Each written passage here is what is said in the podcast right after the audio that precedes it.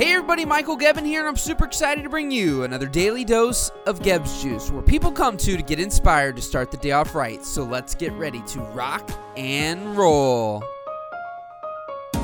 So today I want to talk to you about not passing judgment until you are in someone else's shoes. So many times we're going throughout the day, and unlike my last audio, where ultimately I'm assuming that some people don't love what they do. Now, really, you can't even assume that until you see, maybe on a regular basis, maybe you've had that cab driver, or maybe you've gone to that restaurant multiple times, you've had the same waitress, you've had the same cab driver, and every single time you see them, they're miserable.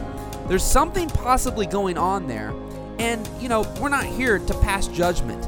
So, this is all about us and our, ourselves right now. But ultimately, don't look at someone and automatically pass judgment because you don't know what is happening in their life.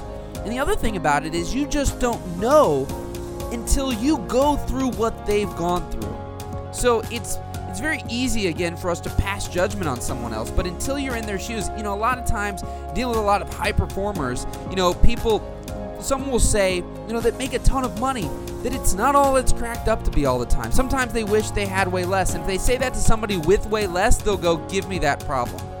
The thing about it is, until you're in their shoes, you can never fully understand what they mean by that.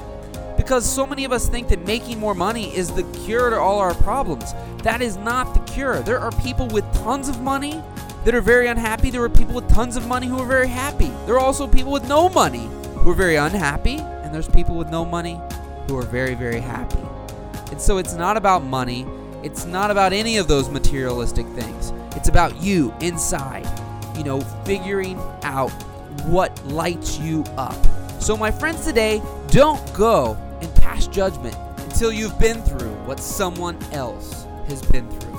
Rock the day, my friends. We'll see you tomorrow.